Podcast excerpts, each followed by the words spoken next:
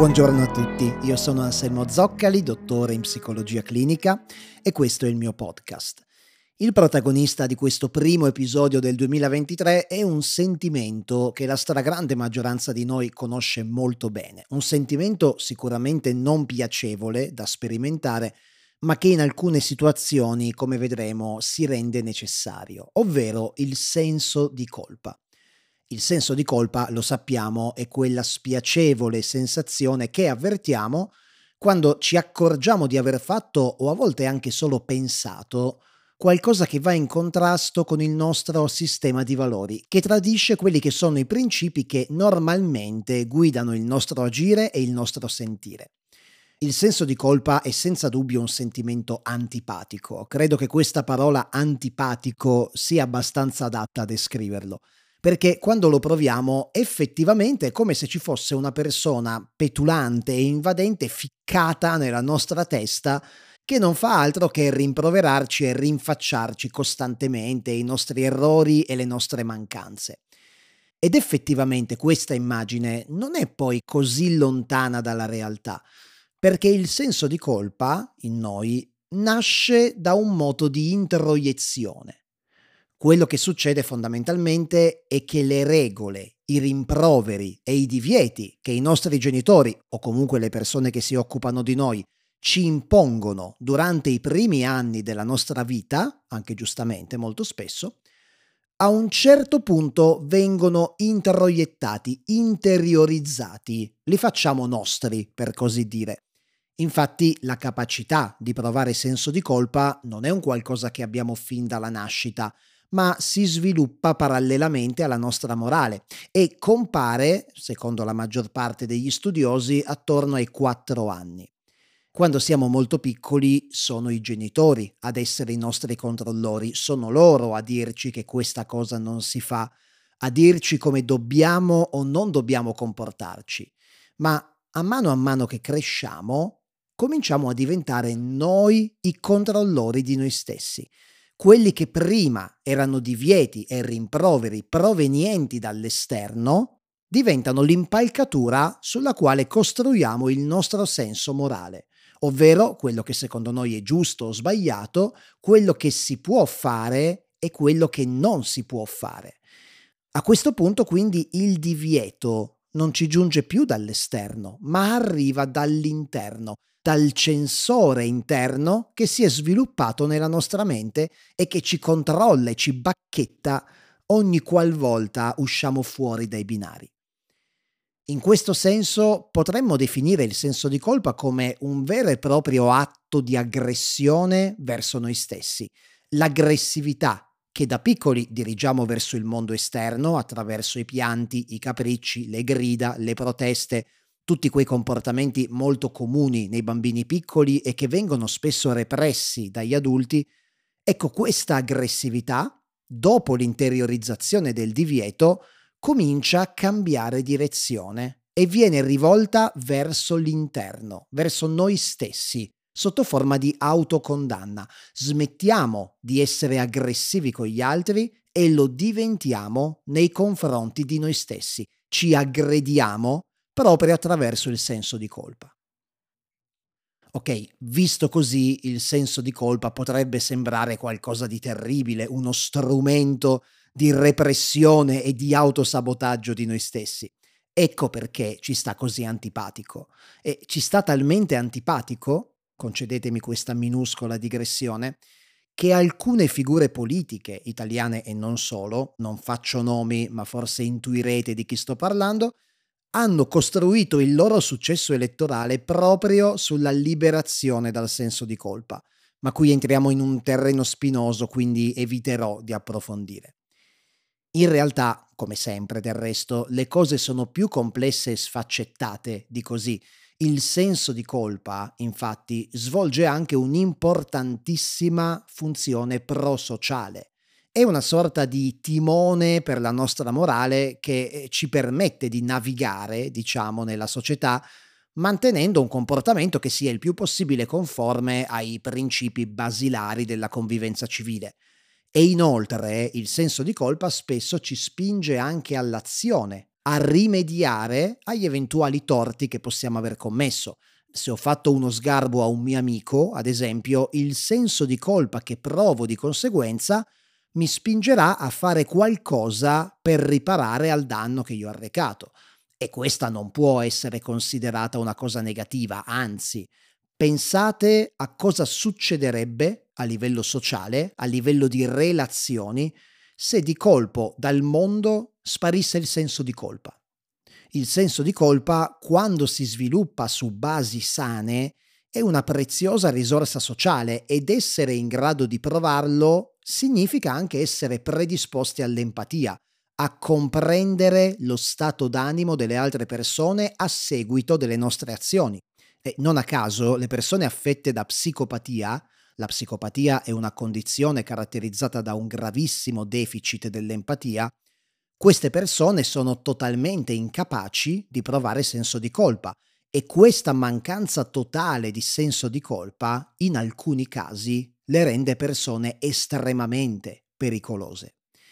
Il senso di colpa quindi è un ingrediente importante del convivere in società, ma come capita per qualunque ingrediente, dobbiamo imparare a conoscerlo e a dosarlo correttamente nella nostra ricetta, altrimenti rischiamo di rovinarla.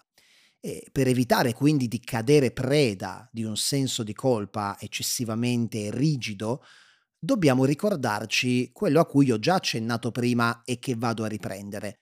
Il senso di colpa nasce e si plasma, abbiamo detto, sulla base della morale, delle regole e dei divieti che ci sono stati trasmessi durante l'infanzia dai nostri genitori e in generale dagli adulti che si sono presi cura di noi.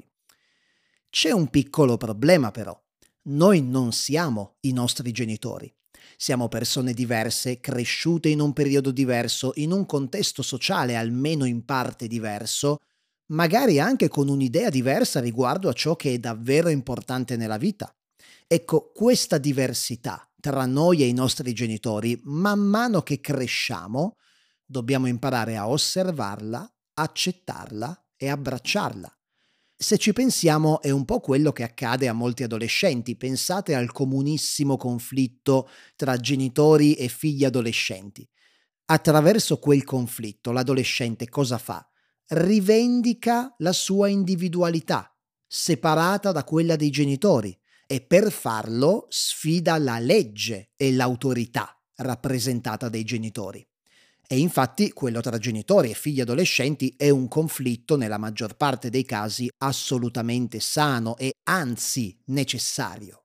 Infatti, se non intraprendiamo questo percorso di scoperta della nostra identità personale, quindi un'identità distinta e separata da quella dei genitori, rischiamo e qui c'è il nucleo di ciò che voglio dire, rischiamo di accettare in maniera acritica una morale e un sistema di valori conseguente che non sono intimamente nostri, bensì sono costruiti solamente sulla base delle aspettative che gli altri, i genitori ma anche la società nel suo complesso, hanno nei nostri confronti.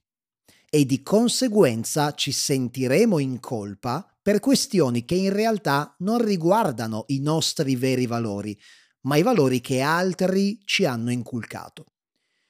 Mi rendo conto che forse il discorso può non risultare così chiaro a questo punto, quindi faccio un esempio per farmi capire meglio. Sarà un esempio un po' iperbolico, a me a volte piace usare le iperboli, credo che riescano a rendere più netti e più osservabili i fenomeni di cui si parla. Immaginiamo di crescere in una famiglia di avvocati. Ho preso una professione a caso, gli avvocati in ascolto non si sentano presi in causa. Una famiglia di avvocati, una di quelle famiglie in cui la professione si tramanda di generazione in generazione. Il genitore è avvocato, il nonno era avvocato, magari all'interno dello studio legale di famiglia, ecco. I nostri genitori quindi si aspettano che anche noi diventeremo avvocati, che manterremo viva la tradizione di famiglia. Ma a noi giurisprudenza proprio non piace. Ci proviamo eh, a farcela piacere, ma non c'è niente da fare. A noi piace la filosofia e quindi comunichiamo ai nostri genitori che abbiamo deciso di iscriverci alla facoltà di filosofia. Apriti cielo, i nostri genitori ci dicono che sono molto delusi da noi, che pensavano che per noi portare avanti l'attività di famiglia fosse importante, che loro sanno quello che è meglio per noi e che il nostro è uno sconsiderato atto di egoismo. Lo so, è un po' drammatico, ma ripeto, stiamo iperbolizzando per rendere il concetto più chiaro. Magari la reazione dei genitori potrebbe non essere così esplicita, magari potrebbero eh, avere una reazione che va più sul passivo aggressivo, del tipo fai come vuoi, ma passando sotto traccia il fatto che loro non approvano. Ok, penso che abbiate capito la situazione. A questo punto ecco che potrebbe arrivare il senso di colpa. Sto facendo soffrire i miei genitori, gli sto dando una enorme delusione, sto tradendo gli ideali di famiglia. Ecco, se ci trovassimo in una situazione del genere, come potremmo reagire? Beh, ci sono diverse possibilità. Potremmo venire sopraffatti dal senso di colpa e decidere così di assecondare i desideri dei nostri genitori, Diventeremmo avvocati e trascorreremmo la vita a svolgere una professione che non ci dà alcuna soddisfazione. E magari finiremmo addirittura per odiare i nostri genitori e ciliegina sulla torta ci sentiremmo pure in colpa per il fatto che li odiamo. Oppure? Oppure potremmo interrogarci, potremmo chiedere a noi stessi quali sono i miei veri valori, cosa mi dice veramente il mio senso morale. Sì, è vero, i miei genitori mi hanno trasmesso il valore delle tradizioni di famiglia, mi hanno trasmesso il fatto che esse sono molto importanti, che seguirle è l'unico modo sicuro per avere successo nella vita. Ma questa cosa per me è reale? Io nel profondo credo che sia davvero così? E come mi fa stare questa cosa? Porsi questo tipo di domande ed esplorare le possibili risposte e le attivazioni emotive corrispondenti, da soli o in compagnia di un terapeuta ovviamente, è importantissimo perché ci permette di accedere a una conoscenza profonda e autentica di noi stessi. E quando conosciamo noi stessi e il nostro autentico sistema di valori, possiamo smettere di farci carico delle aspettative degli altri, possiamo smetterla soprattutto di sentirci in colpa per non esserci incastrati perfettamente nello stampo che gli altri hanno preparato per noi. Avete presente gli stampi tipo quelli che si usano per fare i soldatini di piombo, ad esempio? Perché attraverso la scoperta di chi siamo, ci siamo creati noi un nostro stampo personale, uno stampo flessibile, non rigido, adatto a noi e nel quale ci possiamo muovere con comodità, nel quale ci sentiamo noi stessi.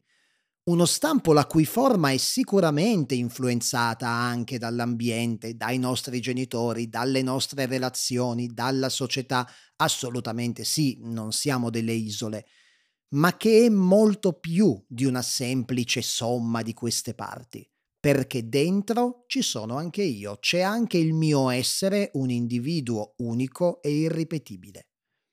Ci tengo ora a precisare una cosa, gli altri, quelli che cercano un po' di incastrarci nel loro stampo, non devono essere visti come nemici. Spesso e volentieri le loro aspettative e le loro pretese nei nostri confronti nascono in realtà dall'affetto che provano per noi. I nostri genitori, nell'esempio di prima, che vogliono che diventiamo avvocati ad ogni costo, probabilmente lo vogliono perché sanno che così avremo un buon lavoro, ben pagato e che saremo membri apprezzati e produttivi della comunità, esattamente come lo sono stati loro e i loro genitori prima di loro. E per questo, per questo affetto, per questo interesse che dimostrano per noi, possiamo anche essergli grati, certo ma la gratitudine non è e non deve trasformarsi in accondiscendenza. Possiamo essere grati e amare profondamente una persona anche se facciamo scelte diverse da quelle che lei vorrebbe e magari possiamo anche sopportare che lei per un po' di tempo ci rimanga male, senza essere mangiati dai sensi di colpa, perché stiamo in realtà compiendo un atto di lealtà, di lealtà verso noi stessi e la lealtà non è mai qualcosa per la quale sentirsi in colpa. Altra piccola precisazione perché non vorrei essere frainteso. essere leali verso noi stessi non vuol dire mettersi i paraocchi e ignorare a prescindere qualunque input, magari a volte anche brusco, che ci arriva dall'esterno. Il messaggio non vuole essere fregatene di quello che dicono gli altri. Ascoltare con apertura mentale ed essere pronti anche a cambiare idea o punto di vista è segno di maturità e flessibilità. Questo voglio che sia ben chiaro. Allora, per giungere a una conclusione, il senso di colpa ha sì una valenza positiva, lo abbiamo detto, è un'importante risorsa sociale, ma solo nel momento in cui è espressione reale di noi stessi e del nostro autentico senso morale. Se invece rimane un insieme di aspettative e di pressioni esterne interiorizzate che non ci rappresentano, allora in quel momento il senso di colpa può diventare una prigione, può diventare rigido, pervasivo e può innestarsi nei processi patogeni di psicopatologie, come ad esempio la depressione o il disturbo ossessivo-compulsivo. Per evitare tutto ciò mi viene in mente l'esortazione che troviamo incisa sull'oracolo di Delphi e che molti di voi conosceranno, se non altro perché l'hanno vista nel film Matrix. Conosci te stesso.